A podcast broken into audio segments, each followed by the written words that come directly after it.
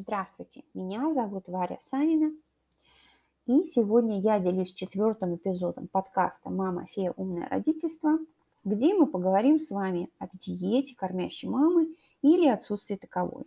Да, вы услышали правильно, не существует единых законов о питании кормящей мамы. Есть э, отдельные рекомендации от врачей и нутрициологов, нутриционистов. Э, даже в некоторых странах, конечно, есть рекомендации от Минздрава, но а, это лишь основы адекватного получения а, микроэлементов мамы, витаминов, минералов и создания уверенности, что мама будет питаться полноценно. Хотя, а, насколько я знаю, в некоторых местах диета буквально, как говорится, чуть ли не вода и хлеб, что на самом деле очень плохо для мам. Сразу забегая вперед, скажу, что строгая диета, где нельзя то или иное, не должна назначаться всем поголовно, только потому, что вы кормите грудью. Золотое правило. Все то, что вы ели и пили во время беременности, можно есть и пить во время кормления грудью. Один из часто задаваемых вопросов, есть ли продукты питания, которых нужно категорически избегать во время грудного вскармливания. Ответ такой, если в семье со стороны мамы или папы есть история аллергических реакций или пищевой непереносимости того или иного продукта, то к ним нужно подходить с осторожностью. Категорически избегаются только те продукты, на которые есть подтвержденная сильная реакция. Также важно помнить, что ребенку не попадает капуста и картошка в желудочно-кишечный тракт, а попадают продукты распада белков, жиров и углеводов, которые съедаете вы. А, ну и такой же вопрос следует, а как же бобовые, капуста и прочее, о которых говорят наши мамы, бабушки, вот наелась, теперь ребенка пучит. Если у мамы не пучит, то навряд ли пучит э, ребенка от того, что съела она. Пересмотрите, что вы съели вообще. И помните, что аллергия может быть накопительной. То есть, возможно, вы съели что-то пару-тройку дней назад и проявилась она только сейчас. Ну, эм, Плюс э, э, желательно вести дневник питания, и если действительно у вас ребенок реагирует на что-то, что вы едите, например, вы едите бобовые, у ребенка после этого постоянно пучит желудок. Вот, вот как только съели, у вас опять пучит желудок ребенка. Попробуйте убрать этот продукт питания, посмотрите, будет ли ситуация другая.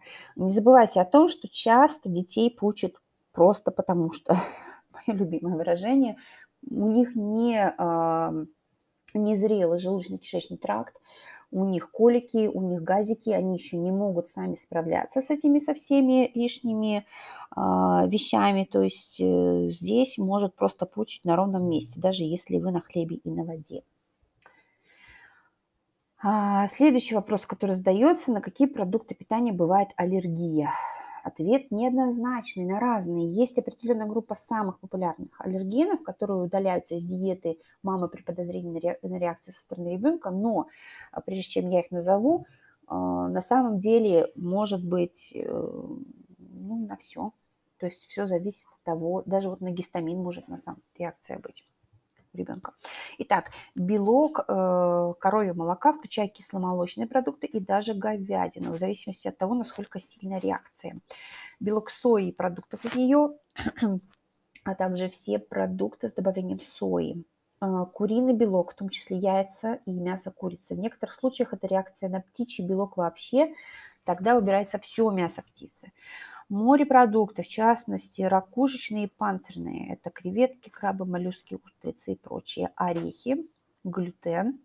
Желтые, красные и оранжевые красители, как синтетические, так и натуральные. В этом случае исключаются все продукты с красителями, и эта аллергия встречается реже, обычно достаточно интенсивная, болезненная, и она может быть признаком других каких-то генетических расстройств у ребенка. Добавлю, что при подозрении на аллергию или непереносимость у малыша чего-то нужно обязательно связаться с специалистом для подтверждения э, посредством ну, определенных анализов и наблюдений. То есть здесь мы работаем как с доказательной медициной, так и с клинической. Очень важно, чтобы с вами работал грамотный специалист, который поддерживает грудное вскармливание. Можно ли кормящей маме свежие приготовленные овощи? Вот один тоже из самых таких больших вопросов. Можно, нужно и ешьте на здоровье, разрешаю. Забудьте про все эти мифы и легенды древнего мира о том, что капуста и бобовые будут всегда причиной газа малыша.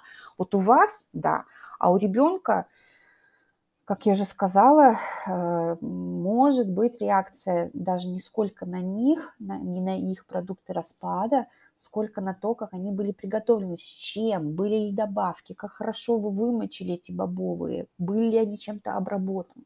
И салаты вам тоже можно и нужно. Не лишайте себя возможности получать как можно больше натуральных витаминов и минералов из еды. А может быть такие реакции на все, что вы съели. Ну, индивидуальная реакция, возможно, всегда. И, как я уже сказала, ведите дневник, наблюдайте. И вдогонку, чем разнообразнее диета у кормящей мамы, тем лучше малыш знакомится с прикормом позже. И тем меньше отказывается от новых продуктов, которые были в рационе мамы, в рационе мамы во время беременности, во время грудного скармливания. Можно почитать об исследовании, что а, младенцы узнают о вкусовых качествах пищи, в том числе овощей, до того, как они впервые почувствуют вкус твердой пищи путем передачи вкуса и запаха из рациона матерей через амниотическую жидкость и грудное молоко. Таким образом, у них формируются вкусовые привычки еще до рождения и продолжают формироваться далее с введением прикорма. Об этом стоит задуматься, если во время беременности вы очень любите поднасесть на Макдональдс там какой-нибудь и так далее. То есть диета беременной кормящей мамы должна быть как можно разнообразной, более разнообразной. И чем более разнообразной она будет, тем, возможно, лучше будет малыш у вас впоследствии есть прикорм. Так что ешьте овощи, ешьте фрукты, питайтесь а, а, различными хорошими продуктами питания и не стесняйтесь. Желаю вам приятных вкусовых ощущений. Спасибо, что прослушали мой подкаст.